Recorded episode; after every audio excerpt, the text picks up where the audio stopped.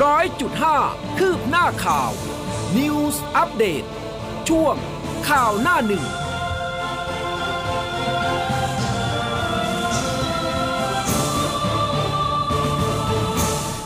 อรุณสวัสดิ์คุณผู้ฟังค่ะ ต้อนรับเข้าสู่เช้าวันอังคารนะคะ 28 มิถุนายน 2565 ค่ะ เช้าวันนี้คุณผู้ฟังอยู่กับอุ้มกัสมาค่ะ ครับ และผมภูเบศสุนีครับ อรุณสวัสดิ์คุณผู้ฟังทุกท่านครับ ค่ะ ตอนนี้มีไลฟ์ผ่านทาง Facebook นะคะ ฝากกดไลค์ กดแชร์กันด้วยนะคะ หลาย ๆ ท่านเริ่มที่จะทักทายกันเข้ามาแล้ว คุณสมพงษ์ คุณชุมชนนะคะ รวมถึงคุณวรวุฒิอันนี้ทาง Facebook Live นะคะ ส่วนแชทไลน์นี่นะคะ ก็หลาย ๆ ท่านเลยคุณหน่อยคุณพี่บุญชัย คุณจำรูญคุณปิตินะ มีพี่ติ๋วด้วยที่ทักทายกันมาเช้านี้นะคะ แล้วก็หน้าเว็บไซต์ของเราเหมือนเดิมเลย รับฟังรับชมได้ news 1 0 0 5 m c o t net ค่ะ ครับผมก็อ่าสภาพอากาศเป็นยังไง คุณฟังอยู่ไหนทำอะไรอยู่นะครับ บอกเราเข้ามาได้นะครับ ค่ะ วันนี้ขอเริ่มต้นกันที่หน้าหนึ่งหนังสือพิมพ์ไทยรัฐนะครับคุณผู้ฟัง ค่ะ ไทยรัฐวันนี้วันอังคารที่ 28 มิถุนายน 2565 ดูสิฮะ ผมให้ดูเห็นหน้า Facebook Live อ๋ออ้าวนะทำไมคะทำไมมันขาวสะอาดอย่างนี้นะครับอ่าเพราะอะไร เพราะว่าวันนี้ 28 มิถุนายน2อ่า1969 เนี่ย มันตรงกับเหตุการณ์ Stonewall ก็คือจุดเริ่มต้นของความ เท่าเทียมของอืม LGBTQIA+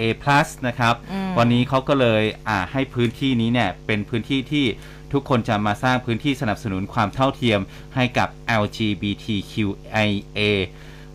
ในสังคมไทยครับ ค่ะ ก็เริ่มเปิดกว้างนะคะสำหรับสังคมไทยนะคะฮะมีหลาย ๆ เรื่องที่เราก็ต้องเริ่มปรับตัวอะอืมนะคะอันหน้าหนึ่งของไทยรัฐมีอะไรน่าสนใจบ้างคะ หน้าหนึ่งขาวๆเมื่อกี้ไงฮะอ๋อเดี๋ยวสิมาดูในหเนื้น้าอหาสองข่าวมาดูหน้าสองอ๋อหไทน้ายสรัอฐงหน้าสองโอเคโอเค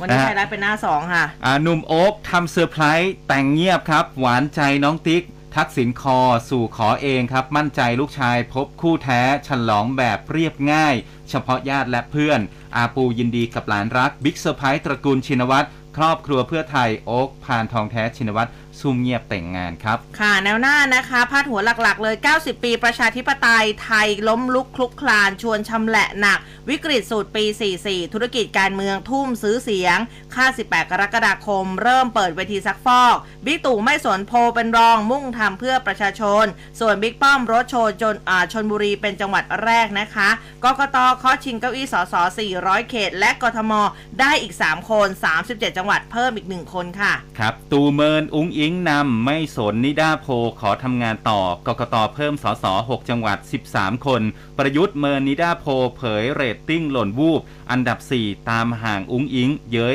3-4 สำนักไม่ตรงกันชักอันครับ ค่ะ ยังไม่ประกาศโควิด โรคประจำถิ่น สาธารณาสุขรอ WHO นำร่องนะคะ ยัน 1 กรกฎาคม ไทยเข้าระยะพ้นระบาดใหญ่ค่ะ เตรียมแผนฉีดวัคซีนเด็ก 6 เดือนถึง 5 ปีชัดชาติขีดฉีดเข็ม 5 นะคะ สั่งกทมบูสเตอร์โดสค่ะ ส่วนติดเชื้อรายวัน 1,735 ตาย 15 ค่ะ ครับ ประหลัดสอทอมั่นใจเป้าวันที่ 1 กรกฎาคมพ้นโควิดก้าวข้ามการระบาดหมอยงยังกังวลประหลัดกระทรวงสาธารณสุข ยันยังเป็นไปตามแผน 1 กรกฎาคมนี้ ไทยจะก้าวเข้าสู่การพ้นการระบาดใหญ่ของโรคโควิด -19 ครับ ค่ะมาที่พาดหัวใหญ่ของ Daily News กันบ้างนะคะ อาหารจานเดียวราคาพุ่ง อึ้งผัดกระเพรา59 บาทถกหกโรงกลั่นไร้ข้อยุติต้องรัดกลุ่ม นะหวันถูกฟ้องกลับนะคะ แจงข้าวเปลือกราคาไม่ตกข้าวสารถุงอย่างไม่ปรับขึ้นค่ะ ครับมีภาพเจ้าหน้าที่หลายหน่วยงานเข้าตรวจสอบเหตุเพลิงไหม้ตึกแถวย่านสำเพ็งนะครับ หลังจากหม้อแปลงระเบิดไฟลุกลามหลายคูหาทำให้นางสาวจิรพัฒน์สุมมาศนะครับ แล้วก็คนงานชาวเขมรเสียชีวิตคากลองเพลิง ก็เร่งปรับปรุงหม้อแปลงเก่าทั่วกรุง พาดหัวว่าล้อมคอก หม้อแปลงไฟฟ้ามีเก่า 400 ลูกทั่วกรุง เยียวยาเหยื่อสำเพ็ง หลายหน่วยงานแห่ดูที่เกิดเหตุไฟไหม้สำเพ็งดับสองศพ เตรียมแผนล้อมคอกป้องกันเหตุสลดซ้ำทั้งปรับปรุงอุปกรณ์ไฟฟ้าครับ ค่ะ บขส รถไฟนะคะพร้อมรับมือรถโดยสารลดเที่ยววิ่ง 80%ศักสยามย้ำต้องไม่กระทบประชาชนเดินทางค่ะ สลากใหม่แก้หวยแพง 6 หลัก 3 หลักเร่งหาข้อสรุปกองสลากผุดผลิตภัณฑ์ใหม่ สลาก 6 หลัก 3 หลัก พิชิตหวยแพงครับค่ะเตือนภัยแก๊งมิจฉาชีพสวมรอยตำรวจจราจรทวงเงินค่าปรับใบสั่งบชน ยันไม่มีโทรหาค่ะ ครับมีภาพนะฮะภายในบ่อ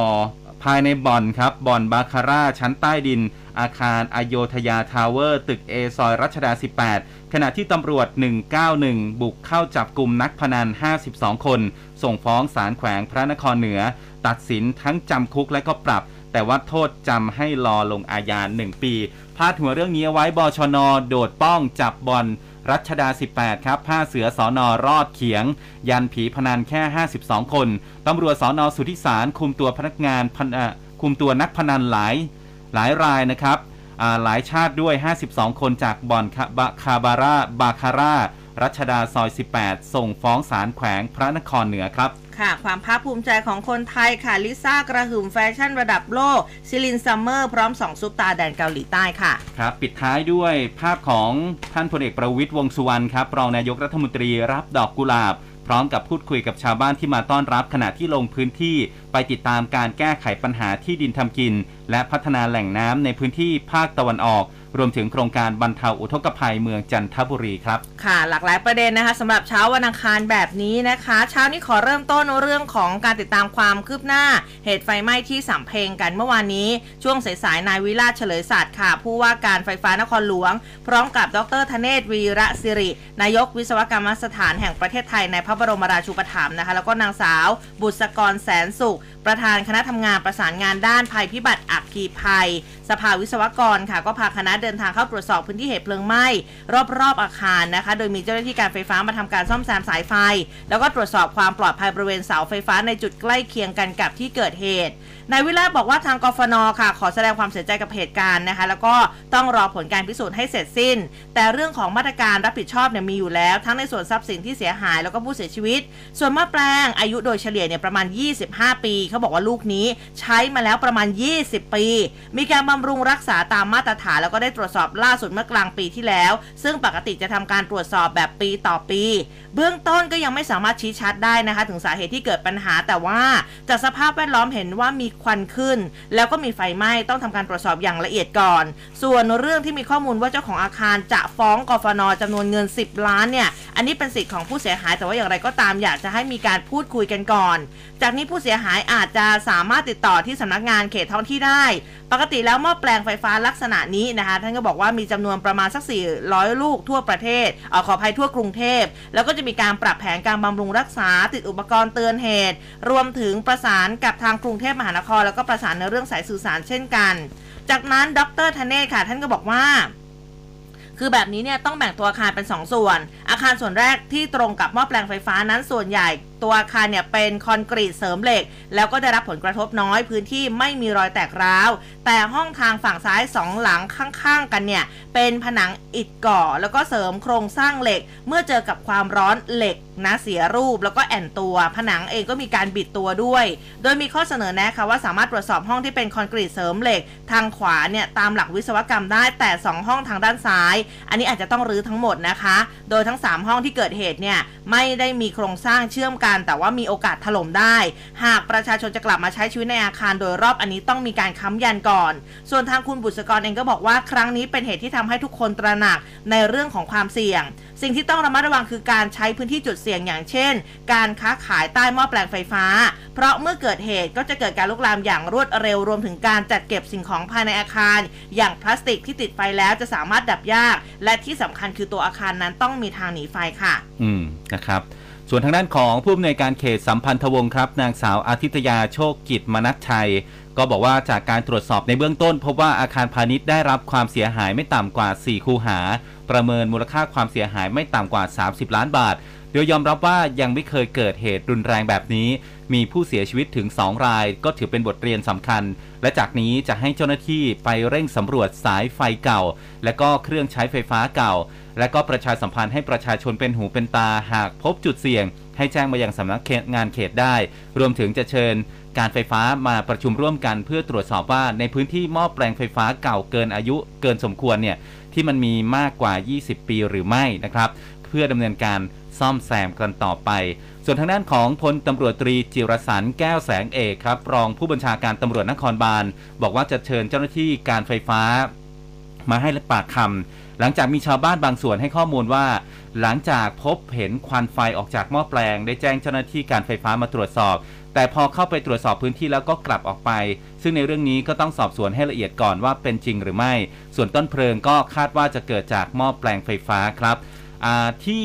สาราว่าการกรุงเทพมหานครเมื่อวานนี้ที่อาคารธานีนพรัตน์นะครับเขตดินแดงนายชัดชาติสิทธิพันธ์ผู้ว่าราชการกรุงเทพมหานคร บอกว่าการแก้ไขปัญหาเนี่ยจะมีอยู่ 2 ส่วนนะครับ คือส่วนหนึ่งกระบวนการภายในในการแก้ไขปัญหาใครเป็นผู้บัญชาการเหตุการณ์ และก็รดน้ำฉีดอย่างไรนะครับสองกระบวนการภายนอก โดยการไฟฟ้านครหลวงต้องควบคุมความเสี่ยงเรื่องของหม้อแปลง ซึ่งภายในเขตกรุงเทพชั้นในมีหม้อแปลงอยู่ประมาณ 400 กว่าลูก รวมถึงสายสื่อสารที่เป็นตัวไฟลุกลามมาได้นะครับ ซึ่งภายในอาคารมีเชื้อเพลิงเยอะ โดยมี 3 หน่วยงานที่เกี่ยวข้องคือกฟน การประปานครหลวง และก็ตำรวจ จะนัดกันหารือในช่วงบ่ายของวันนี้นะครับและกทมเองก็จะต้องเร่งรัดหารือเรื่องของการตัดสายไฟฟ้า แล้วก็สายสื่อสาร อันนี้ต้องทำให้เร็วขึ้น โดยต้องติดต่อสำนักงงานคณะกรรมการกิจการกระจายเสียงกิจการโทรทัศน์และกิจการโทรคมนาคมแห่งชาติท่านก็บอกว่าอันนี่เป็นบทเรียนราคาแพงที่ไม่ควรเกิดขึ้นก็ต้องรีบแก้ไข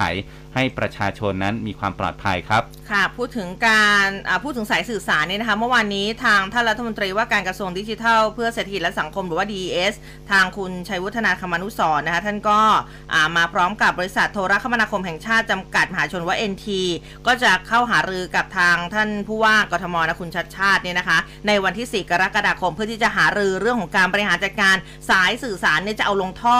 ร้อยสายใต้ดินนะแล้วก็เรื่องของการดำเนินการหน่วยงานของรัฐเนี่ย NT เขาจะเป็นคนที่จัดทำค่ะ แล้วก็นอกจากนี้ได้ประเมินงบลงทุนในกทมทั้งหมดเนี่ยประมาณ 20,000 ล้านเลยนะ โดยรัฐเป็นผู้ลงทุนเองเพื่อช่วยบรรเทา ด้านของราคาต้นทุนที่ภาคเอกชนจะต้องจ่ายก็คาดว่าจะทยอยทำให้เสร็จทั่วกทมเนี่ย3ถึง4ปีนะอันนี้ก็อาจจะต้องใช้เวลาหน่อยนะคะทีนี้มาดูเรื่องของการช่วยเหลือกันบ้างค่ะ คุณผู้ฟังนะคะ คุณแรมรุ้งวรวัตรค่ะ รองปลัดกระทรวงพมนะคะ ในฐานะโฆษกกระทรวงพมก็บอกว่าทางกระทรวงนะก็จะเร่งช่วยเหลือผู้ที่ได้รับผลกระทบจากเพลิงไหม้บ้านเรือนประชาชน ย่านตลาดสำเพ็งนะคะอ่าที่มีผู้เสียชีวิตนะคะ แล้วก็มีผู้บาดเจ็บด้วยโดยจะพิจารณาตามความช่วยเหลืออตามหลักเกณฑ์ของระเบียบเงินสงเคราะห์ครอบครัวผู้มีรายได้น้อยแล้วก็ผู้ไร้ที่พึ่ง หากประชาชนนะประสบปัญหาความเดือดร้อนสามารถโทรขอความช่วยเหลือได้ที่ศูนย์ช่วยเหลือสังคมสายด่วนพม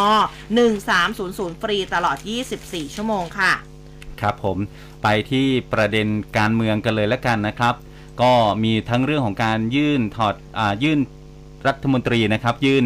อ่าซักฟอกนะครับ ก็ได้กำหนดวันออกมาแล้วนะครับ นายชวนหลีกภัยประธานสภาผู้แทนราษฎรเปิดเผย กรณีการตอบกลับยติอภิปรายไม่ไว้วางใจของคณะรัฐมนตรี บอกว่าได้ทำหนังสือแจ้งไปยังคณะรัฐมนตรีตั้งแต่วันที่ 24 มิถุนายน ซึ่งยังไม่ได้มีการตอบรับนะครับ แต่ว่าจะต้องมีการพูดคุยกันระหว่างรัฐบาลและก็ฝ่ายค้าน รวมถึงหารือกับวิป3ฝ่าย เพื่อกำหนดวันอภิปราย โดยเบื้องต้นคุยกันก็คาดว่าน่าจะเป็นวันที่ 18 กรกฎาคมเป็นต้นไป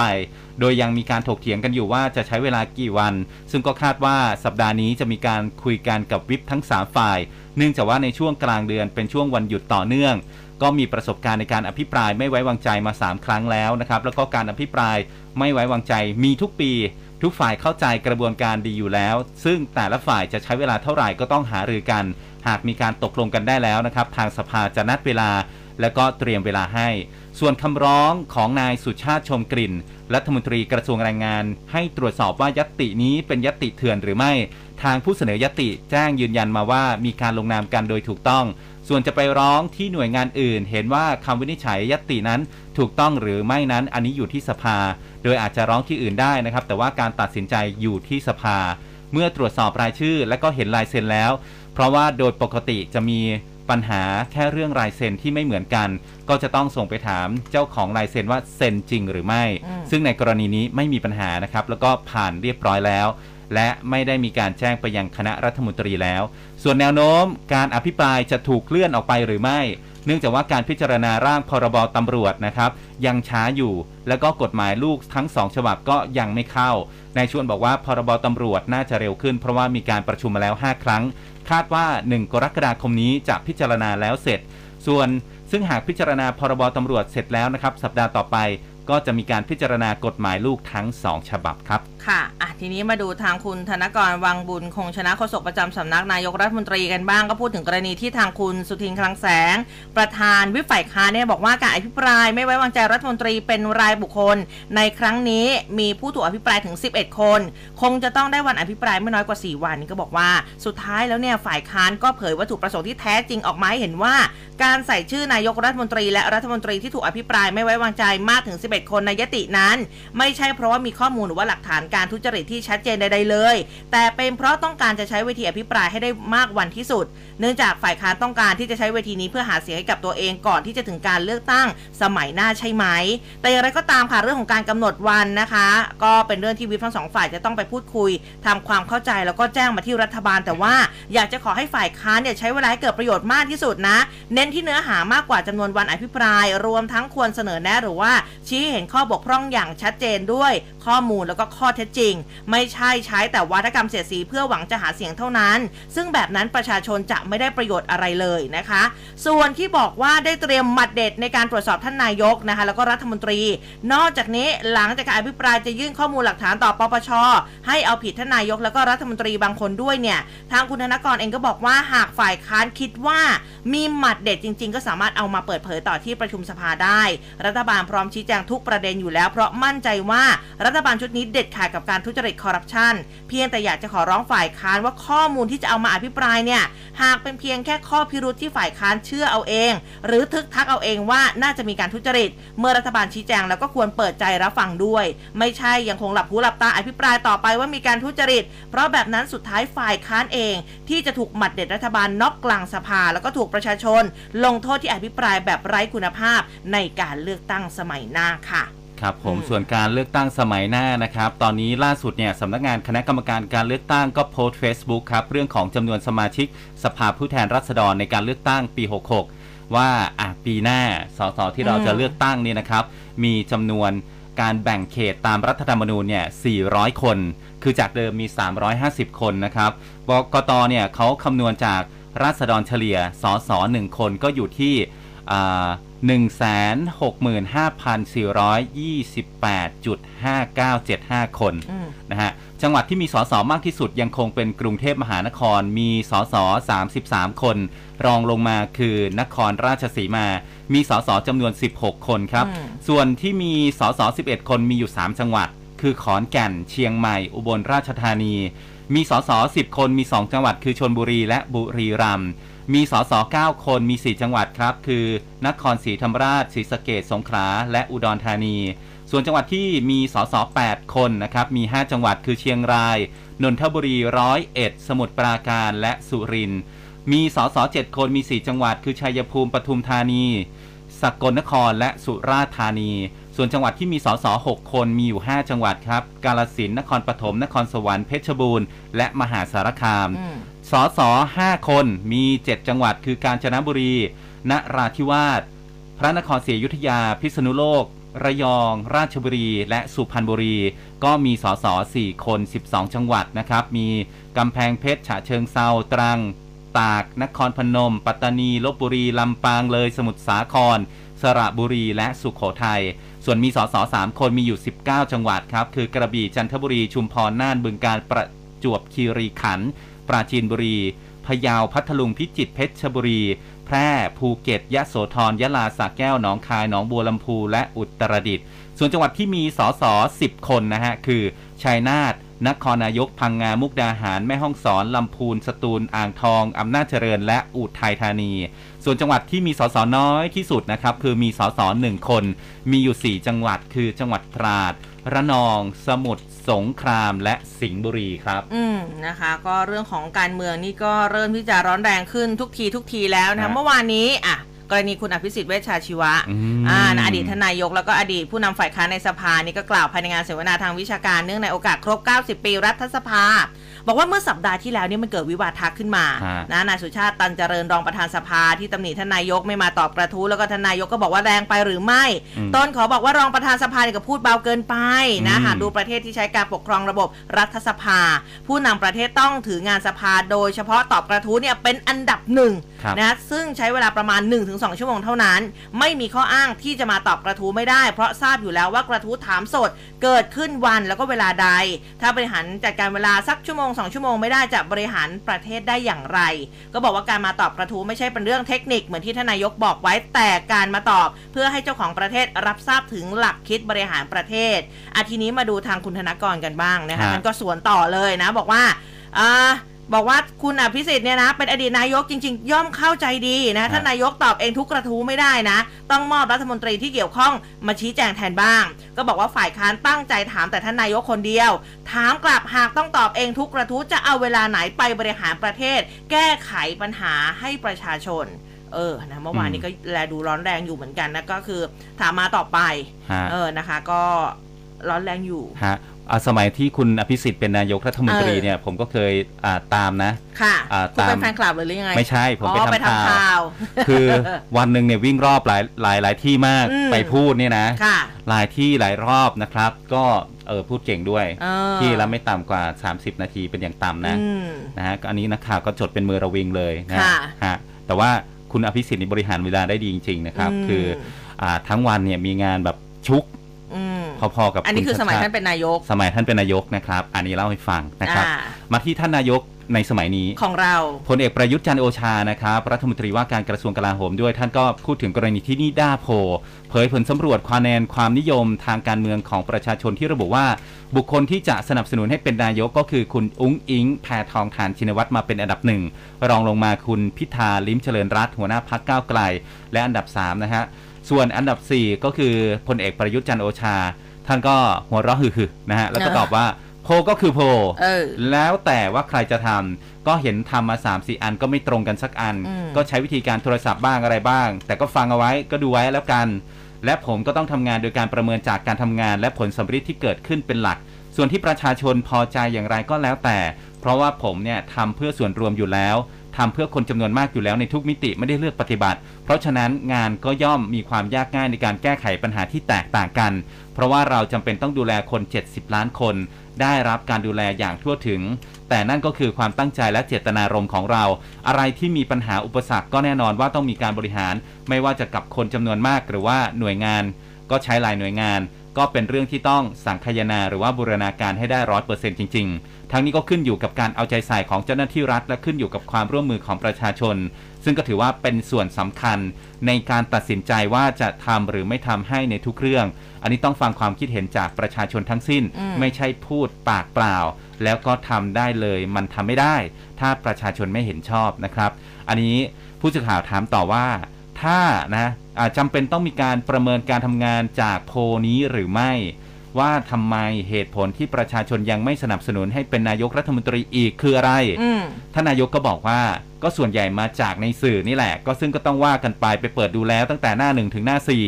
บางฉบับเนี่ยมีถึงหน้าห้าหน้าหกไม่มีอะไรดีซักอันอืมท่านก็บอกนะฮะก็มองให้เป็นธรรมหน่อยก็แล้วกันขอบคุณ สั้นฮะๆขอบคุณอืมเออนะคะอะเรื่องการเมืองคุณหมดหรือยังหรือจะร้อนฮะแรงเกินไปหรือเปล่า อ่าหมดแล้วเออกรุบนะคะกริบพามาร้อนอีกเรื่องหนึ่งแล้วกันฮะเรื่องอาหารการกินครับผัดกะเพรานี่ราคาพุ่งอีกแล้วทำไมเออะอมันเป็นอาหารที่คือมันกินง่ายไง เออนะคะ มามาดูตัวเลขกันสักนิดหนึ่งนะสำหรับข่าวนี้นะคะ เรียกได้ว่าดัชนีราคาอาหารจานเดียวทั่วไทยเขามีการเปิดรายงานดัชนีราคาอาหารจานเดียวทั่วประเทศไทยระหว่างปี 63ถึง65 เพื่อเป็นข้อมูลเปรียบเทียบ กับสถานการณ์เงินเฟ้อและก็ค่าครองชีพที่เพิ่มสูงขึ้น คือปัจจุบันเนี่ยเขาบอกว่าอ่าใช้ข้อมูลราคาที่ขายจริงจากร้านอาหารกว่า7 0 0 0 0 ร้านที่ขาย Delivery บนแพลตฟอร์ม Line Man ทั้ง 77 จังหวัด พบว่าราคาเฉลี่ยอาหารจานเดียวทั่วไทยในรอบปี แพงขึ้น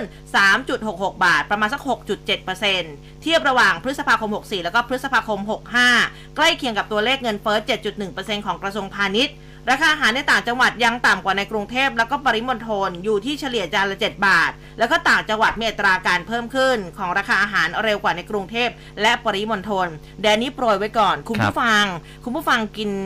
ผัดกะเพราอะปกติแล้วคือไปกินข้างนอกกันจานเท่าไหร่ ถ้าบวกไข่ดาวขึ้นมา หรือว่าขอเพิ่มพิเศษข้าว เออ ตอนนี้ราสี่คาสิบเท่าไหร่สี่สิบห้าห้าสิบไม่เกินนี้ออบอกเราด้วยนะคะ ทีนี้เนี่ย ทางคุณประเสริฐสินสุขประเสริฐ อธิบดีกรมพัฒนาพลังงานทดแทนและอนุรักษ์พลังงานหรือว่าพอพอ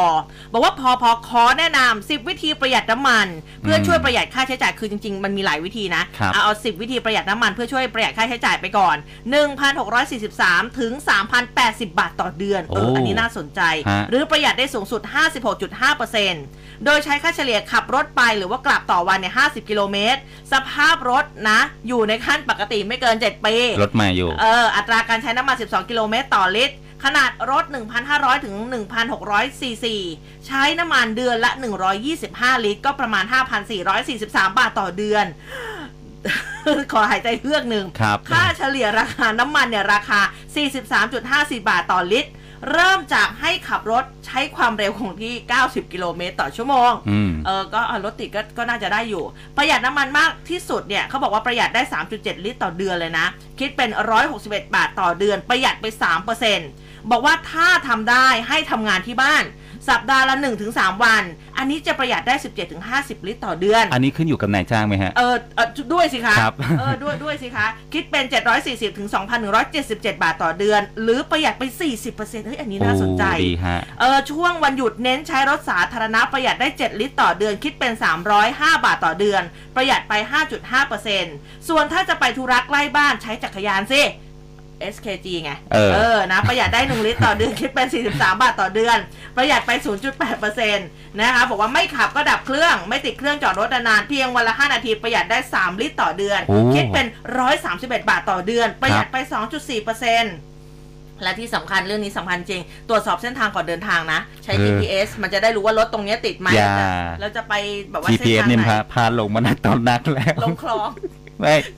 ผมเนี่ยจริงเหรอจะไปสรุปถ้าคือพาอ้อมถ้าผมจะขับ ขับรถไปฝั่งบ้านคุณทีไรเนี่ยเออออย่างน้อยๆหนึ่งชั่วโมงกว่า ฝั่งทนใช่ไหมคือไม่ใช่มันไกลนะหลงทางอยู่ เวลาที่แบบเออเราไปเราตาไม่มรู้เส้นทางมันยากจริงๆแล้วนะไปตาม GPS กว่าจะเลี้ยวซ้ายกว่า GPS จะพูดว่าเลี้ยวซ้าย เราก็เลยไปแล้วเออเออเป็นอย่างนี้ประจำเออปล่อยไปตรงนี้ แต่ว่าสุดท้ายและท้ายสุดเนี่ยพูดถึงอาหารการกิน เอ้ย นี่พูดถึงอาหารการกินเขาบอกว่าเมนูอาหารเมนูหมูเนี่ยยังราคาใกล้เคียงเดิมครับแต่เมนูราคาไก่เขาบอกว่าแพงขึ้นอะ ใช่ไก่จริงแพเหรงอขึ้นจริงครับอ่าตั้งแต่ปลายเดือนมีนาหกห้าเป็นต้นมาข้าวผัดกะเพราราคาพุ่งขึ้นแพงเฉลี่ยเนี่ยสามบาท ภายใน 4 เดือนแรกของปี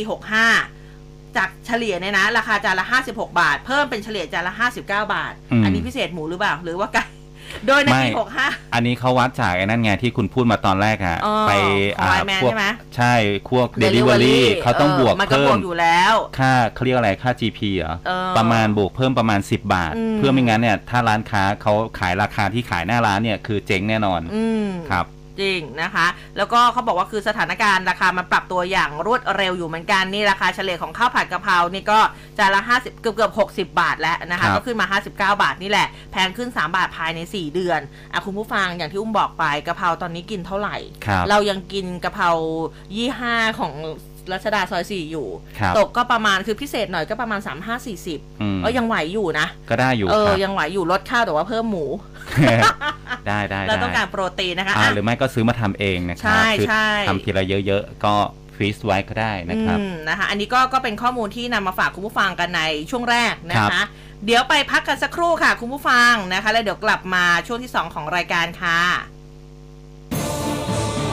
ร้อยจุดห้าคืบหน้าข่าว News อัปเดตช่วงข่าวหน้าหนึ่ง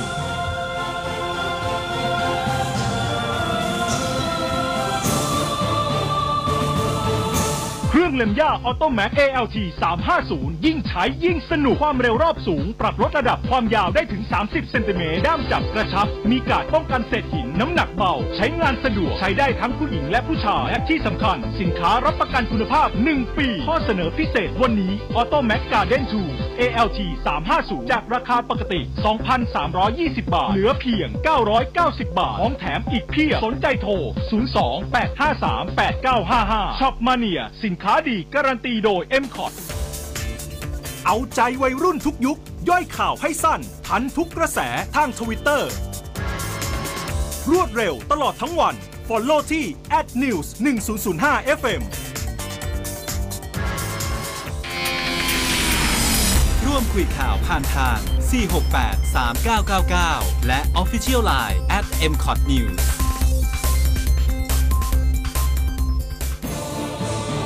ร้อยจุดห้าคืบหน้าข่าว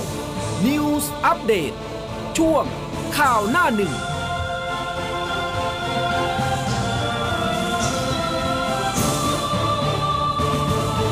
เป็นกระเพราอ่านะคะ ก็ช่วงที่ 2 ของรายการแล้วนะคะ จากปารีสนะคะอ๋อ นี่ I like rice chicken กระเพรานี่เออเออนะคะนี่นี่ผมชอบคอมเมนต์นี้ น้องอุ้มปากสวยจังครับโอ้นี่ทาลิปมา ลิปมัน ไม่ใช่ลิปสติกมันเออวันใดวันหนึ่งนี่มาสีแดงเลยมันคุณผู้ฟังแปลกจะตกใจเออเออนะคะ นี่มีรับชมจากอุดรธานีด้วยขอบพระคุณนะคะ คุณครัสับสิมาบอกว่าใช้จักรยานทุกวัน เมื่อวานไปตลาดเจอแต่ของแพงๆ ไม่กล้าซื้อเลย คุณอารันบอกว่าข้าวราดแกง 40 ก็หาง่ายอยู่คเอ้รัยบนี่นี่นี่เดี๋ยวนะอ่าสมาคมพัฒนาคารไทยเนี่ยเมื่อวานนี้เขาเพิ่งเปิดตัวไปสำหรับข้าวแกงราด 25 บาทฮะ เออแต่ว่าอย่างเดียวนะ 25 บาทคืออย่างเดียวก็คือราคาก็คือเออแบบประหยัดขึ้น เออคุณนะสมคะพงศ์บอกว่าที่กระต๊อบเนี่ยพริกนะน่าจะพริกนะ เขียนว่าว่าพริกเนี่ยไม่ได้ซื้อมานานแล้วครับปลูกกินเอง เออนะคะจริง ๆ ผักปลูกเองเนี่ยมันก็ง่ายอยู่นะ แต่ว่าพริกเนี่ยก็ต้องระวังเรื่องของโรค ต่างเออๆด้วยนะคะยังไงก็ปรึกษาอาจารย์บ้วนได้ไม่ต้องระวังเราอยากปลูกก็ปลูกไปเลย มันมีโรคค่อยมาหาทางแก้อีกทีหนึ่งปลูกเหมือนกันนะใบหงิกใบงอมากเลยอะช่วงแรกอ๋อเหรอแล้วก็เดี๋ยวว่าปลูกผักสวนครัวนี้ช่วงนี้ ใครที่ปลูกผักสวนครัวโดยเฉพาะพวกแบบตระกูลคะน้าหรือว่าผักใบทั้งหลายแหละนี่ก็ระมัดระวังในเรื่องของหนอนใยผักนะนี่เจอแทบจะร้องไห้ คุณคุณวาสนาบอกว่าเพิ่งเติมน้ำมันเต็มถังไป 1,660โอ้โหบาทแต่ละคน ทุกวันนี้ทำงานเพื่ออะไรคะเพื่อเติมน้ำมันนะหาเงินมาเติมน้ำมันนะจริงเออเออคือกินข้าวเนี่ยมันนิอุ๊ดยเดียวไงพอนี่อิ่มครับ คุณละพินชี้เป้ามาข้าวราดกระเพราหมูไก่ไข่ดาว2ใบ25บาทเดี๋ยวเองเดี๋ยวเดี๋ยวที่ไหนในบอก บางบอนโอ้อืมบางบอนเดี๋ยวเดี๋ยววันหลัง แวะไปบางบอนแถวไหนร้านอะไรไหนบอกเรามาหน่อยสิครับเออนะคะคุณสักกรินบอกว่าน้ำมันเต็มถังเกือบ2,500เออเออนะคะ แต่ละคนฮะค่ะพูดไปแล้วก็เหนื่อยนะทำงานทำงานทำงานกันต่อไปนะคะ นะร้านในไลน์ออฟฟิเชียลมีใครบ่นอะไรมาไหมคะ เรื่องของน้ำมันหรือว่ากับข้าว เออไม่มีนะไม่มี เดี๋ยวนะ คุณนิกรถามเกี่ยวกับเรื่องของจำนวนสสใช่ไหมอืม เดี๋ยวเดี๋ยวผมเอาตัวเลขให้อีกทีหนึ่งนะฮะ อะนะคะ ระหว่างที่คุณภูเบศไปหาข้อมูลนะคะ มาดูเรื่องของกรมการค้าภายในค่ะเขายืนยันข้าวเปลือกชาวนาไม่ได้ตกต่ำข้าวครับ ถุงก็ยังไม่ปรับราคาขึ้น แถมเตรียมปรับราคาลดลงด้วยนะคะท่านอธิบดีกรมการค้าภายในคุณวัฒนศักดิ์เสือเอี่ยมค่ะ ก็บอกว่ากรณีที่มีข่าว ราคาข้าวเปลือกตกต่ำในรอบ 10 ปี แต่ข้าวถุงมีราคาปรับขึ้นเนี่ยนะ ขอเรียนว่าไม่เป็นความจริง เนื่องจากกรมการค้าภายในมีการติดตามสถานการณ์ข้าวเปลือกอย่างใกล้ชิดทุกวันนะคะ โดยราคาข้าวเปลือกความชื้นไม่เกิน 15%ประจำวันที่ 27 มิถุนาก็คืออเมื่อวานนี้เนี่ยนะคะ ราคาข้าวเปลือกหอมมะลินี่ราคา 14,500 ถึง 1,000อ๋อไม่ใใช่ 4 ถึง 15,600 บาทต่อตัน เขาเรียกได้ว่าสูงกว่าราคาช่วงเดียวกันของปีก่อนที่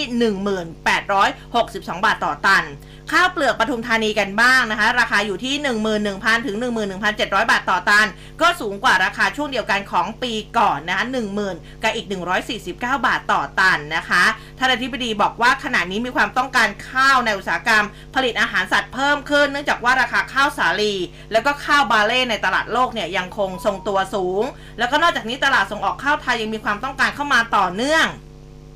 ส่วนกรณีอะที่มีข่าวว่าข้าวสารราคาข้าวสารบรรจุถุงเนี่ยจะมีการปรับขึ้น 30 บาทต่อกิโลกรัม ในต้นเดือนกรกฎาคมโมเดือนหน้านี่นะคะ เขาบอกว่ากรมการค้าภายในมีการประชุมกับสภา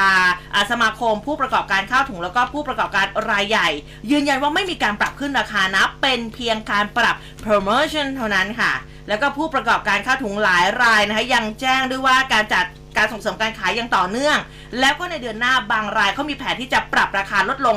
3%ถึง 5%อีกด้วยนะคะ ก็สอดคล้องกับการรายงานข่าวนะเมื่อวานนี้ที่ปรากฏว่าร้านโชห่วยในจังหวัดระยองอืมมีการปรับลดราคาจำหน่ายข้าวสารหอมมะลิบรรจุถุง 5 กิโลกรัมเขาปรับลด 4-6 บาทเลยนะครับจากเดิม 194 บาทต่อถุงเป็น 188 บาทต่อถุงอ่าแล้วก็บรรจุ 15 กิโลเนี่ยปรับลดลง 10 บาทต่อถุง จาก 530 บาทต่อถุงเป็น 520 บาทต่อถุงฮะข้าวสารเจ้าหรือว่าข้าวเสาให้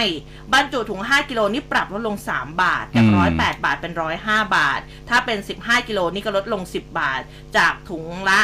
295 เป็น 285 มากันที่ข้าวเหนียวบรรจุถุง 5 กิโลลดลง 2 บาทนะ จาก 135 เป็น 133 แล้วก็ถุงบรรจุ 15 กิโล ลดลง 15 บาท จากเดิม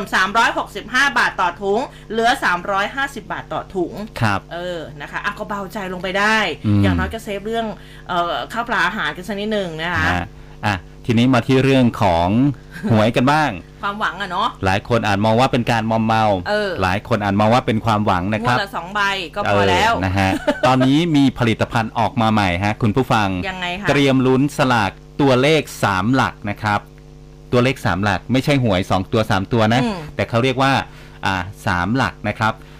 รายละเอียดก็คือนายมันไม่ชาญกฤษเหมือนกันตรงไหนเดชวิทักษ์ผู้เออช่วยรัฐมนตรีประจำสำนักนายกรัฐมนตรี ในฐานะประธาน คณะอนุกรรมการศึกษาแนวทาง และมาตรการในการแก้ไขปัญหา การขายสลากเกินราคาที่กำหนดนะครับ ก็พูดถึงผลสำรวจความคิดเห็นของประชาชน ที่แสดงความพอใจต่อการแก้ไขปัญหาสลากกินแบ่งรัฐบาลเกินราคา บอกว่ากองสลากเนี่ยเตรียมเพิ่มสลากดิจิทัล 2 ล้านฉบับ งวดวันที่ 1 สิงหาคมนี้นะครับ จะเริ่มจำหน่ายตั้งแต่ 17 กรกฎาคมรวมเป็น 7.1 ล้านฉบับ และจะเพิ่มขึ้นต่อเนื่องงวดละ 2 ล้านฉบับสูงสุดเป็น 20 ล้านฉบับภายในปีนี้ รวมถึงโครงการสลาก 80 ซึ่งปัจจุบันจำหน่ายทั้งหมดเนี่ย754จุด คาดว่าภายในเดือนสิงหาคมนี้จะดำเนินการให้ครบตามเป้าหมาย อืม 1,077 จุดทั่วประเทศ ตลอดจนนำร่องขยายจุดจำหน่ายสลาก 80 ผ่านแอปพลิเคชันเป๋าตังที่ปั๊มน้ำมันปตท และปั๊มบางจากทั่วประเทศไม่น้อยกว่า 2,000 จุดในปีนี้ ก็จะทำให้ประชาชนนั้นเข้าถึงสลาก 80 ได้มากยิ่งขึ้น ทางด้านของนายชาญกฤษนะฮะ พูดถึงความคืบหน้าของการออกสลากนะ ออกผลิตภัณฑ์ ใหม่ก็คือสลากกินแบ่งรัฐบาลอืม6หลัก และก็สลากตัวเลข 3 หลัก ก็บอกว่ากองสลากลงนามสัญญากับมขอนแก่นเรียบร้อยแล้วนะครับเมื่อวันที่ 17 มิถุนายน อยู่ระหว่างที่มขอเนี่ยมขอนแก่นนะครับจะจัดทำแนวทางในการรับฟังความคิดเห็นทั้งหมด ก่อนจะเปิดเผยรายละเอียดให้ประชาชนได้รับทราบอืมต้นเดือนกรกฎาคมนี้ จากนั้นจะเปิดรับฟังความคิดเห็นประชาชนผ่านเว็บไซต์ ควบคู่กับการลงพื้นที่เปิดเวทีรับฟังความคิดเห็นของทุกภาคส่วน ทั่วประเทศในเดือนกรกฎาคมนี้กำหนดเอาไว้ภาคละหนึ่งจังหวัดหัวเมืองใหญ่ อันนี้ต้องรอที่ประชุมสรุปว่าจะเป็นจังหวัดไหนเวลาใดนะครับไทม์ไลน์ทั้งหมดที่วางไว้จะแล้วเสร็จภายในเดือนกันยายน เพื่อสรุปเรื่องให้คณะกรรมการสลากกินแบ่งรัฐบาล ไปพิจารณาก่อนจะเสนอคอรมอต่อไป ก็ย้ำว่าผลิตภัณฑ์ใหม่ที่กำลังจะออกมา ไม่ใช่หวย 2 ตัวอืมไม่ใช่หวย 3 ตัวเหมือนอดีตนะครับ เพราะว่าสิ่งนั้นคือสิ่งที่ผิดกฎหมายคือมันทำไม่ได้อืมแต่ว่าผลิตภัณฑ์ใหม่นี้เรียกว่าสลากตัวเลข 3 หลักอืมมีรูปแบบวิธีการที่แตกต่างกันเนื้อหาทั้งหมดจะเปิดให้ประชาชนอ่าได้เห็นกันในการลงพื้นที่รับฟังความคิดเห็นนะครับ ส่วนทางด้านของนายอนุชานาคาสายรัฐมนตรี ประจำสำนักนายกรัฐมนตรี บอกว่ารัฐบาลจะเปิดตัวเลขนะฮะจะเปิดผลิตภัณฑ์อ่า รูปแบบใหม่เป็นตัวเลข 3 หลักนะครับ ก็รอการศึกษาวิจัยอยู่นะครับ แล้วก็สำรวจความคิดเห็นของประชาชนก่อนว่าเป็นยังไง ตอนนี้ยังไม่ใกล้เคียง แต่จะเหมือนอาแต่ว่ามันจะไม่ซ้ำกับหวย 2 ตัว 3 ตัวในอดีตแน่นอนนะครับ เพราะว่าจะต้องทำให้มันถูกกฎหมายนะครับอะอืมเดี๋ยวก็รอดูกันนะฮะอื สามหลักกับสองหลักมันไม่ต่างมันต่างกันสองตัวสามตัวยังไงเออนะคก็รับกำลังงงๆอยู่เหมือนกันนะคะอะเออทีนี้เนี่ย ตอนแรกที่เปิดรายการมาเราพูดถึง LGBTQ ฮะด้วยใช่ไหมคะ ก็หลากหลายอย่างเนาะทีนี้เนี่ยความหลากหลายที่ตอนนี้เขาเริ่มเปิด อะไรกันเยอะแยะมากมาย ครับอย่างทอสเองเนี่ยนะคะเขาส่งเสริมสิทธิเสรีภาพแล้วก็ความเท่าเทียมทางเพศอืม ในสังคมไทย ก็สนับสนุนให้กลุ่มบุคคลที่มีความหลากหลายทางเพศหรือว่า LGBTQ+ สามารถกู้ร่วมกันได้แล้วนะคะ ตั้งแต่บัดนี้เป็นต้นไปนะ เรียกได้ว่าครอบคลุมทุกผลิตภัณฑ์สินเชื่อค่ะ โดยสามารถยื่นคำขอกู้แล้วก็ทำนิติกรรมได้จนถึง 30 ธันวาคมนี้ ก็ยังไงใครสนใจนะคะ ก็สามารถที่จะไปสอบถามรายละเอียดเพิ่มเติมที่ทอสทุกสาขาทั่วประเทศ เออ เออ อันนี้ก็ถือว่าเป็นการเปิดกว้างนะคะ ใช่ ก็สามารถที่จะกู้ร่วมได้แล้วค่ะฮะอืมก็ใครที่เตรียมซื้อบ้านนะ แต่ว่าไม่ได้เป็นคู่สมรสนะ อืมก็สามารถที่จะซื้อ ซื้อบ้านได้นะเอครับอร่วมนะคะกันก็ก็หลากหลายนะพูดถึงสินเชื่อแล้วก็นี่นะคะอ่าเราลืมโปรโมทนะเราเที่ยวด้วยกัน ที่เขาเปิดลงทะเบียนไปเรียบร้อยแล้วเนี่ยนะคะทางคุณฮะรัชดาธนาดิเรกรองโฆษกประจำสำนักนายกก็บอกว่า โครงการเราเที่ยวด้วยกันเฟสสี่ก็เปิดให้ลงทะเบียนเข้าร่วมโครงการผ่านเว็บไซต์เรียบร้อยแล้วนะตั้งแต่เมื่อวานนี้คือก็เพิ่มขึ้นอีก 1.5 ล้านสิทธิ์ รวมเป็น 3.5 ล้านสิทธิ์นะคะ ใครที่เคยลงทะเบียนตั้งแต่เฟสหนึ่งถึงเฟสสี่เขาบอกว่าอันนี้ไม่ต้องลงทะเบียนใหม่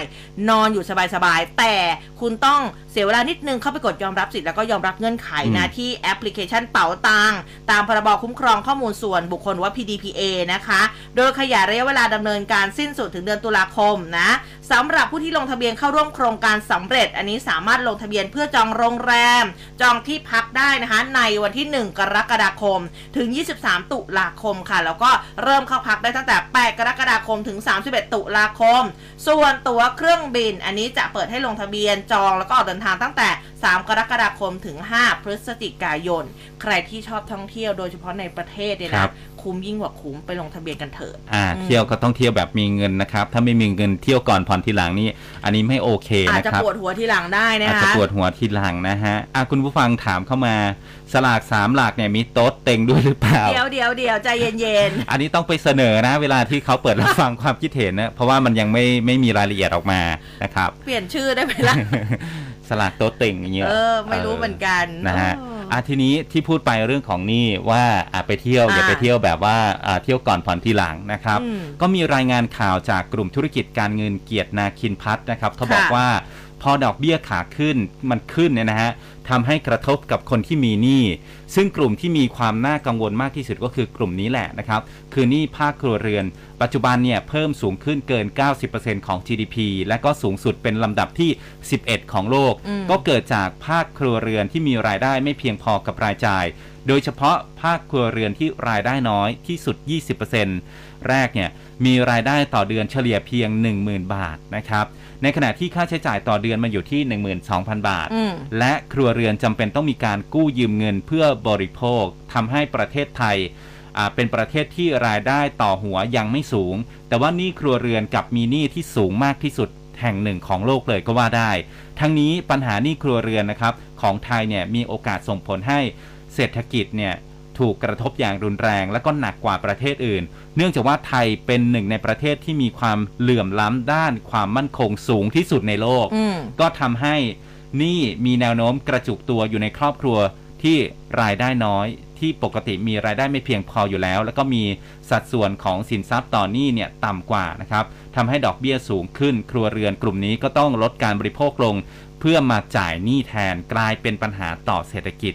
ยิ่งไปกว่านั้นนะฮะ ครัวเรือนรายได้น้อยยังมีตะกร้าสินค้าในกลุ่มอาหาร และก็พลังงานสูงกว่าค่าเฉลี่ยทำให้ได้รับผลกระทบจากเงินเฟอ้อมากกว่า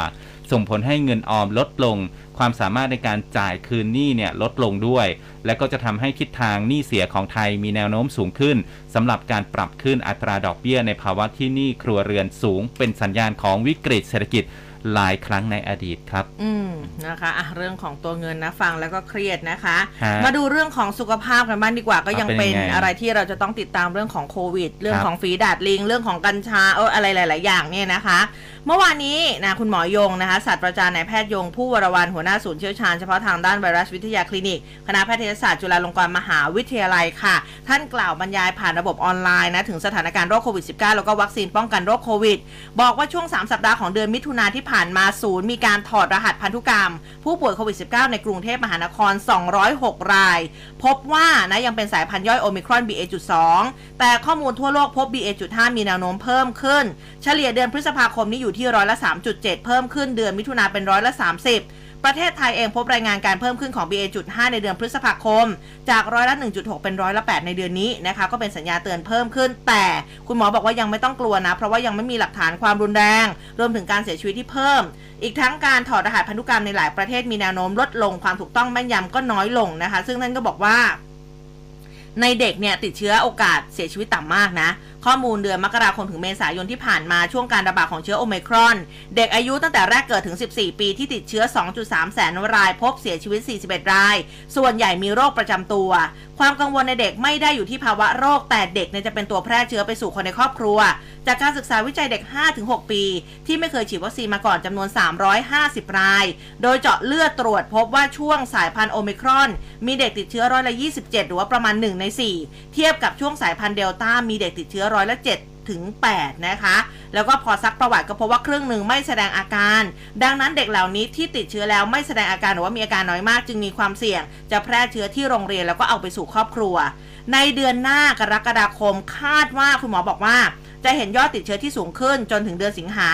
ต้องเตรียมรับมือ จากนั้นจะค่อยๆ ลดลงไปต่ำสุดในเรื่องเออในช่วงตุลาถึงพฤศจิกายน เพราะช่วงปิดเทอมอืมอ่านะคะ แล้วก็จะกลับสูงอีกทีหนึ่งในช่วงเปิดเทอมเดือนมกราคม เอ๊ะเด็กๆเขาเปิดเทอมเดือนมกราคมแล้วเหรอฮะเดือนเดือน เป็นนะเป็นช่วงปีไหนเนี่ยดิฉันก็อาจจะงงนิดนึง มันเปเป็นเทอมสองอ๋อตอนเนี้ยเทอมหนึ่งอยู่เออดิฉันก็อาจจะงงนะเพราะผ่านตรงนั้นมานานแล้ว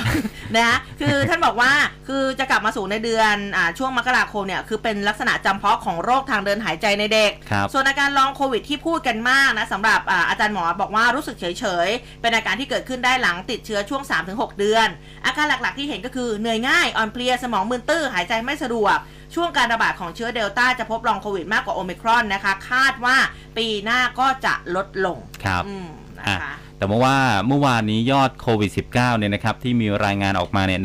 1,735 ราย แล้วก็เสียชีวิต 15 ราย ก็ลดลงไปอีกแล้วนะครับ ส่วนทางด้านของนายแพทย์เกียรติภูมิวงศ์รจิตปลัดกระทรวงสาธารณสุข ออกมาให้สัมภาษณ์นะครับ ถึงแผนการขับเคลื่อนโรคโควิด -19 เข้าสู่โรคประจำถิ่น หลังวันที่ 1 กรกฎาคม 65 ว่าเรื่องของโรคประจำถิ่นนั้น คงต้องรอให้องค์การอนามัยโลกเป็นผู้ประกาศ ส่วนประเทศไทยจะใช้คำว่าเข้าสู่ระยะหลังการระบาดใหญ่นะครับ หัวใจสำคัญก็คือ การระบาดใหญ่ในประเทศไทยก็คงไม่มีแล้ว และโรคลดความรุนแรงลง ระบบสาธารณสุขรองรับได้ และไม่ใช่ว่าหลังวันที่1กรกฎาคมนี้จะไม่มีโรคแล้วนะครับอืมมันก็จะมีเป็นคลื่นเล็กบ้างใหญ่บ้าง อาจจะเป็นคลัสเตอร์เล็กปานกลางหรือว่าใหญ่ แต่ทั้งหมดจะอยู่ภายใต้การควบคุม ได้รับการดูแลอย่างเหมาะสม และมีระบบเฝ้าระวัง รวมถึงเตรียมการรักษาพยาบาลสำหรับผู้ป่วยหนักและใส่ท่อช่วยหายใจด้วย ผู้สื่อข่าวไปถามย้ำว่า วันที่ 1 กรกฎาคมนี้จะประกาศให้ประเทศไทยเป็น post pandemic หรือไม่อืมนะครับคุณหมอเกียรติภูมิก็บอกว่าก็คงเป็นเป็นเป็นไปตามแผน แต่ว่าอย่างที่บอกว่ามันจะไม่ใช่ไม่มีโรคนะ แต่จะมีการติดเป็นคลัสเตอร์บ้าง แต่ไม่มีคลัสเตอร์ใหญ่ ๆ ที่คนติดเป็นล้านอืมเกิดคลัสเตอร์แล้วก็ลดลงไปแบบนี้นะฮะ มันจะเป็นคลื่นเล็กๆ แล้วก็เป็นโรคที่ไม่รุนแรงอยู่ในการควบคุม ความหมายก็คือ post pandemic ของเราเนี่ยอ่าส่วนเรื่องของสิทธิการรักษารัฐบาลก็ดูแล สิทธิกองทุนต่างๆ ก็ครอบคลุมอยู่แล้วนะครับ โดยมีการหารือกันในเรื่องนี้ต่อไป ทางด้านของนายแพทย์ไพศาลดั่นคุ้มเลขาธิการออยท่านบอกว่ากรณีการฉีดวัคซีนในเด็กเล็กนะครับ เด็กจิ๋วเนี่ย ต้องรอทางไฟเซอร์และโมเดอร์นามาขึ้นทะเบียนเพิ่มเติม เพื่อมาฉีดในกลุ่มอายุ 6 เดือนขึ้นไปอืมคือว่าเด็กจิ๋วเนี่ยนะฮะ ซึ่งในขณะนี้ยังไม่มีการมายื่นขอขยายอายุการฉีดเพิ่มเติม แต่ถ้าหากยื่นเรื่องเข้ามาแล้วนะครับ ก็สามารถพิจารณาได้ทันที โดยขนาดที่อ่า ใช้ในกลุ่มอายุ 6 เดือนขึ้นไป จะมีขนาดน้อยกว่าวัคซีนที่ใช้ในเด็กอายุ 5-11 ปีครับ อืมนะคะอะอันนี้ก็เป็นความคืบหน้านะ เกี่ยวกับเรื่องของโควิดนะคะ เวลายังพอมีค่ะ มาดูเรื่องของ กัญชากันบ้างนี่นะคะเขาบอกว่าทางคุณสุทธิพงศ์คงภูมิผู้อำนวยการสำนักงานการบินพลเรือน แห่งประเทศไทยหรือว่ากพท เมื่อวานนี้ลงนามในประกาศกพทค่ะกำชับนักบินที่ใช้กัญชานะบอกว่าห้ามขึ้นทำการบินทุกกรณีนะคะ เนื่องจากกัญชา มีผลออกฤทธิ์ต่อจิตประสาทลดประสิทธิภาพในการทำการบิน ก็กลัวว่าจะไม่ปลอดภัยนะคะทั้งนี้ให้มีผลบังคับใช้ตั้งแต่ 23 มิถุนายนที่ผ่านมาค่ะ หากผู้ประจำหน้าที่ฝ่าฝืนการปฏิบัติหน้าที่เมื่ออยู่ภายใต้ฤทธิ์ของพืชกัญชาอันนี้ต้องถูกระวังโทษปรับไม่เกิน 50,000 แล้วก็ถูกพักใช้ หรือถูกเพิกถอนใบอนุญาตผู้ประจำหน้าที่ด้วยนะคะ แล้วก็มีการออกใบเตือนมานี่เขาบอกว่าเตือนคนไทยที่เดินทางเข้ามาเลเซียโทษหนักนะ ถ้าคุณเผลอเอากัญชาเข้าไป เออเออ อันนี้ฝากไว้ด้วยนะจะไปไหนมาไหนก็ต้องดูกันให้ดี ครับ เออนะคะพยายามอย่าพก เออ คือข้อข้อกำหนดในแต่ละประเทศหรือว่าแต่ละพื้นที่เขาก็มีไง อันนี้ก็ฮะฝากกันไว้ด้วยนะคะ ครับ อ่ามองเวลาแล้วค่ะ เดี๋ยวเราไปพักกันสักครู่หนึ่งคุณผู้ฟังนะคะไปดูสภาพดินฟ้าอากาศกันสักนิดหนึ่งสิ มีคุณผู้ฟังบอกมาว่าเช้านี้นะคะ บางพื้นที่ฝนตกด้วยนะคะ แต่ว่าทั้งวันสำหรับวันนี้จะเป็นอย่างไรเดี๋ยวไปติดตามได้ในช่วงสายฟ้าพยากรณ์ค่ะร้อยจุดห้าคืบหน้าข่าว News อัปเดตช่วงข่าวหน้าหนึ่ง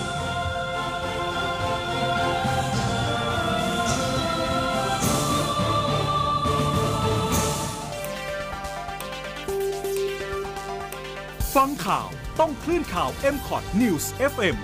100.5 เราคือคลื่นข่าวและสาระยอดเยี่ยม 3 รางวัลยอดเยี่ยมนาตราชครั้งที่ 12 ปี 2563 และได้รับการจัดอันดับความไว้วางใจในแบรนด์ เป็นอันดับหนึ่งในกลุ่มสื่อวิทยุ จากผลสำรวจ Digital News Report 2021 คลื่นข่าว m c o t News รู้ทัน รู้ลึก รู้จริง รู้ทุกสิ่งที่เป็นข่าว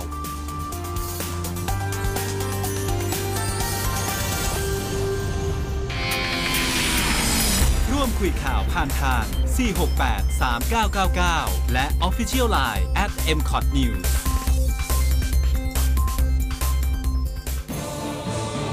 ร้อยจุดห้าคืบหน้าข่าว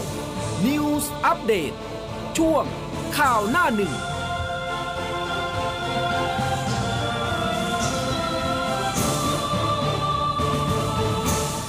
เอาละค่ะ ช่วงท้ายรายการนะคะ วันนี้เราไปพูดคุยกับคุณโกศินทร์เสียงวัฒนาหัวหน้าเวรพยากรณ์อากาศกรมอุตุนิยมวิทยาในช่วงสายฟ้าพยากรณ์กันค่ะ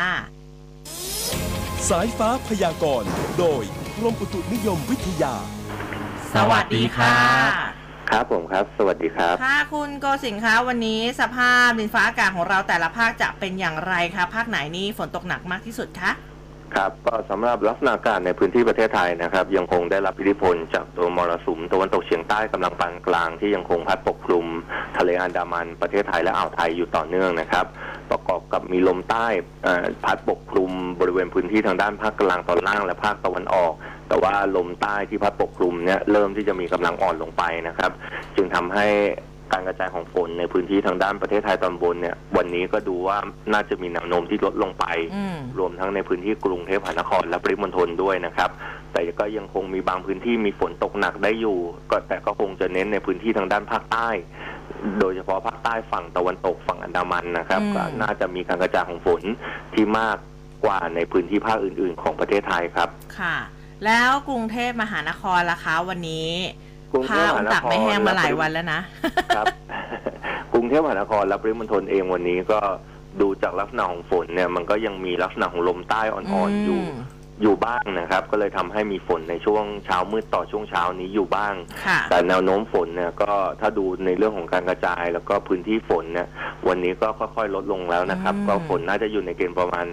30-40%เปอร์เซ็นต์โอ้ของพื้นที่เท่านั้นนะครับน้อยลงน้อยลครังบเยอะคอรับยู่ส่วนในเรื่องของฝนตกหนักเนี่ยวันนี้ก็คงจะไม่ถึงขนาดฝนตกหนักนะครับอืมแต่ก็เป็นลักษณะฝนเล็กน้อยถึงปานกลางเข้ามาได้อยู่บ้าง ก็จะเน้นอีกช่วงเวลาหนึ่งก็คือในช่วงบ่ายถึงค่ำนะครับอืมก็จะอยู่ในช่วงเวลานั้นบ้างนะครับ แต่ว่าจะตกแถวไหนอันนี้ต้องมาลุ้นเอาเองใช่ไหมคะ ก็ในช่วงเช้าๆเนี่ยส่วนใหญ่จะเป็นพื้นที่ที่ติดกับทะเลนะครับอืมแต่ว่าล่าสุดเนี่ยค่ะ ก็เริ่มอ่อนกำลังลงไปหมดแล้ว ก็คงจะเน้นในช่วงช่วงบ่ายถึงค่ำก็จะเน้นด้านตะวันตก บริเวณทางด้านฝั่งทน แล้วก็โซนทางด้านที่ติดกับภาคกลางด้านตะวันตกนะครับ ที่น่าจะมีโอกาสมีฝนได้มาก กว่าพื้นที่อื่นๆครับอืมแต่ก็ไม่เยอะมากเท่าไหร่เนาะสามสิบสี่ใช่สิบเปอครัร์เซ็นต์วันวันนี้กับวันพรุ่งนี้ฝนพื้นที่กรุงเทพปริมณฑลน่าจะน้อยดูแนวโน้มลดลงครับอืม จะเริ่มเยอะประมาณช่วงวันมะรืนครับ อ๋อครับเยอะผมนี่เยอะขนาดไหนบอกได้ไหมคะ ฝนจะค่อยๆเพิ่มขึ้นเลย เพราะว่าในช่วงประมาณวันที่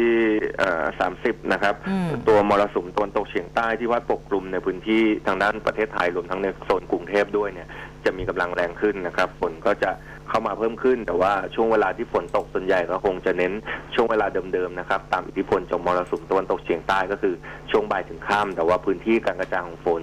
รวมถึงปริมาณฝนเนี่ยจะเพิ่มขึ้นในช่วงประมาณวันที่ 30 เป็นต้นไปนะครับ อืมค่ะ มีส่วนไหนอยากเพิ่มเติมไหมคะเช้าวันนี้เอ่อวันนี้ในพื้นที่ประเทศไทยตอนบนเนี่ยฝนก็แนวโน้มลดลงนะครับ สภาพอากาศก็น่าจะเริ่มดีขึ้น แต่ว่าในพื้นที่ภาคใต้เนี่ยฝนยังค่อนข้างดีอยู่นะครับทางภาคใต้ฝั่งอันดามันและภาคใต้ฝั่งอ่าวไทยก็อาจจะต้องระวังในเรื่องของฝนตกหนักกันไว้ด้วยนะครับแล้วก็ในพื้นที่ที่มีฝนตกต่อเนื่องโดยเฉพาะพื้นที่ลาดเชิงเขาก็อาจจะต้องระวังในเรื่องของตัวน้ำท่วมฉับพลันน้ำป่าไหลหลากกันไว้ด้วยครับได้ค่ะ วันนี้ขอบพระคุณมากนะคะครับ สวัสดีครับสวัวัสสดีดีครัค่ะบนี่จะบอกว่าไปเห็นข่าวนี้มาก็เลยต้องมาบอกสำหรับใครที่จะไปเที่ยวหรือว่าต้องแบบ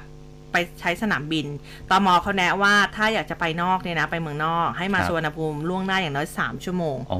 รัสามมืเลยเหรอฮะ สามชั่วโมงเลยค่ะ รับมือผู้โดยสารหนาแน่นช่วงหยุดยาวกรกฎาคม โอ้15เดือนหน้าวันเนี่ยถ้าเป็นราชการเนี่ยทำงานครึ่งเดือนเองนะ ครับ เออ นะคะ ก็ตำรวจตมสองค่ะแนะผู้โดยสารที่จะเดินทางไปต่างประเทศช่วงหยุดยาวเดือนหน้า ให้มาสนามบินล่วงหน้า 3 จริงๆชั่วโมง อุ้มบวกไปอีก 2 ให้เลย เพราะว่าเพิ่งมีข่าวมาบอกว่า ไปเผื่อประมาณสักสี่ชั่วโมงก็ไม่ทัน ฮะ มีอยู่แบบนี้เหมือนกันนะคะคือเขาบอกว่าให้ไปก่อนล่วงหน้าเพื่อเช็คอินโหลดสัมภาระ แล้วก็ตรวจลงตราค่ะเนื่องจากผู้โดยสารจะหนาแน่นเพราะว่าประเทศไทยเริ่มผ่อนคลายมาตรการโควิดไงครับคนก็จะแบบว่าออกประเทศเยอะขึ้นยังไงคือก่อนหน้านี้เราก็ฝด้วยะออกไปเยอะกว่านี้ไม่ใช่เหรอฮะเออแต่ว่าพอดีว่าเดือนหน้ามันหยุดยาวไงมันก็คือจะมีช่วงที่ จะไปต่างประเทศกันเยอะขึ้นอ๋อเออหยุดยาวอาจจะลายาวไปเลยครึ่งพนักเดือนงานหรือเปเขาล่าจะลดลงด้วยหรือเปล่า เออไม่แน่ใจเหมือนกัน เออนะคะ ก็ฝากกันไว้ด้วยนะคะฝากเตือนมานะคะอืมใครที่จะต้องเดินทางไปต่างประเทศในช่วงนี้เผื่อเวลา ครับผมเยอะนิดนึงค่ะหามาเรื่องในประเทศบ้างเรื่องชุดลูกเสือเนตรนาเอรีอยังเป็นประเด็นกันอยู่ครับปลัดมหาดไทยนะครับ ก็สั่งให้ผู้ว่าทั่วประเทศเนี่ยช่วยเหลือผู้ปกครองที่ฐานะยากจน จัดหาชุดลูกเสือเนตรนารีให้บุตรหลานหน่อยนะครับ จากกรณีที่อ่า นายสุธิพงษ์จุนเจริญครับปลัดกระทรวงมหาดไทยในฐานะรองประธานกรรมการบริหารลูกเสือแห่งชาติ ก็เปิดเผยถึงการประชุมคณะกรรมการบริหารลูกเสือแห่งชาติเมื่อวันที่ 10 มิถุนายนที่ผ่านมา บอกว่ากระทรวงศึกษาธิการจัดโดยสำนักงานลูกเสือแห่งชาตินะครับพิจารณาเรื่องภาระค่าใช้จ่ายของผู้ปกครอง ในช่วงสภาพเศรษฐกิจในปัจจุบันที่อาจจะส่งผลต่อการจัดหาเครื่องแบบให้กับบุตร ในการใช้เรียนลูกเสือและก็เนตรนารีนะครับอืมการแต่งกายด้วยชุดลูกเสือเนตรนารี เป็นการปลูกฝังความรักความสมภูมิใจ ในความเป็นลูกเสือและเนตรนารี อีกทั้งชุดลูกเสือเนี่ยก็เป็นเครื่องแบบพระราชทานจากอ่า สมเด็จพระมงกุฎเกล้าพระบิดาแห่งกิจการลูกเสือไทยนะครับ เป็นประโยชน์ต่อการปลูกฝังอุดมการลูกเสือและเนตรนารี จึงได้สั่งการไปยังผู้ว่าราชการจังหวัดทุกจังหวัดในฐานะประธานกรรมธิการประธานกรรมการศึกษาจังหวัดนะครับ ได้ร่วมการบูรณาการกับหน่วยงานที่เกี่ยวข้องนะฮะก็พบว่าผู้ปกครองรายใดที่มีฐานะยากจนขัดสนไม่สามารถดำเนินการจัดหาชุดลูกเสือ และก็เนตรนารีให้แก่บุตรได้ ผู้ว่าราชการจังหวัดทุกจังหวัดก็ร่วมกับประธาน แม่บ้านมหาไทยจังหวัด ระดมสัพพะกำลังนะคะในการสนับสนุนช่วยเหลือจัดหาเครื่องแบบชุดนักเรียน และก็เนตรนารีให้กับนักเรียนรายนั้นๆ ถ้าหากเกินความสามารถของจังหวัด ก็ให้แจ้งมาที่ปลัดกระทรวงมหาดไทยได้รับทราบ เพื่อระดมสัพพะกำลังในส่วนกลางพิจารณาสนับสนุนต่อ โอ้ฟังดูแล้วก็ขั้นตอนยุ่งยากอยู่นะ เออนะคะ ก็เออหลายโรงเรียนแต่ว่าก็ยังเห็นนะโรงเรียนแถวบ้านอุ้มน้องๆยังใส่ชุดเนตรนารีลูลูกเสือกันอยู่เลยอะ่ะใช่เออแต่อาจจะซื้อไว้แล้วหรือเปล่าอันนี้ไม่แน่ใจเออแต่อันนี้พูดถึงอ่าคนที่ไม่มีไงเออคือกว่าคุณจะบอกว่าไม่มีได้เนี่ยคือผ่านหลายขั้นตอนมากเมื่อกี้อืมที่อืมอืมพูดมาหลายด่านมากเลยนะฮะค่ะอะ ทีนี้ทางด้านของสสพักก้าวไกล จังหวัดนครนครปฐมนะครับ คุณสุทธวันสุบันนะครับ แล้วก็เป็นรองโฆษกพักก้าวไกลบอกว่านะครับ การอ้างเหตุผลเรื่องของความเป็นระเบียบวินัยอะไรอย่างเงี้ยนะครับ เพื่อเพื่อนำไปสู่สภาพการบังคับ ในระบบการศึกษาเนี่ยบอกว่าไม่ใช่เรื่องที่ถูกต้อง เพราะว่าเราอยู่ในยุคสมัยที่แตกต่างกัน โรงเรียนส่วนใหญ่นะฮะเป็นโรงเรียนหลวงต่อมามีการศึกษาภาคบังคับ แล้วก็ยังเป็นสิ่งใหม่ของสังคมไทย และในความเป็นจริงการเข้าถึงก็ยังอยู่ในวงจำกัดนะครับ เรื่องของการศึกษาฟรีเนี่ยอืม15 ปีมันไม่มีอยู่จริงเรียนฟรีเนี่ยนะครับ เพราะว่ามันมีค่าใช้จ่ายอย่างอื่น เพิ่มเติมเข้ามาด้วยนะครับค่ะเขาก็เลยเสนอมาว่าหลักสูตรเนี่ยอาจจะปรับเปลี่ยนให้มันเข้ากับยุคเข้ากับสมัยหน่อยนะครับอืมถึงจะอ่าอาจจะเป็นวิชาเลือกไม่ต้องเป็นวิชาบังคับ หรือไม่อย่างนั้นถ้าเป็นเรื่องของเครื่องแบบอาจจะเป็น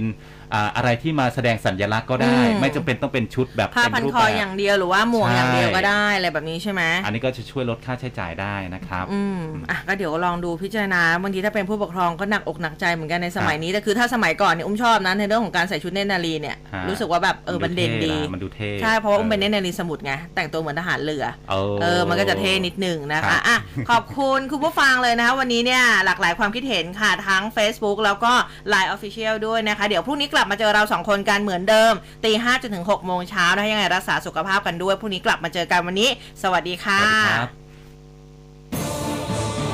ร้อยจุดห้าคืบหน้าข่าว News Update ช่วงข่าวหน้าหนึ่ง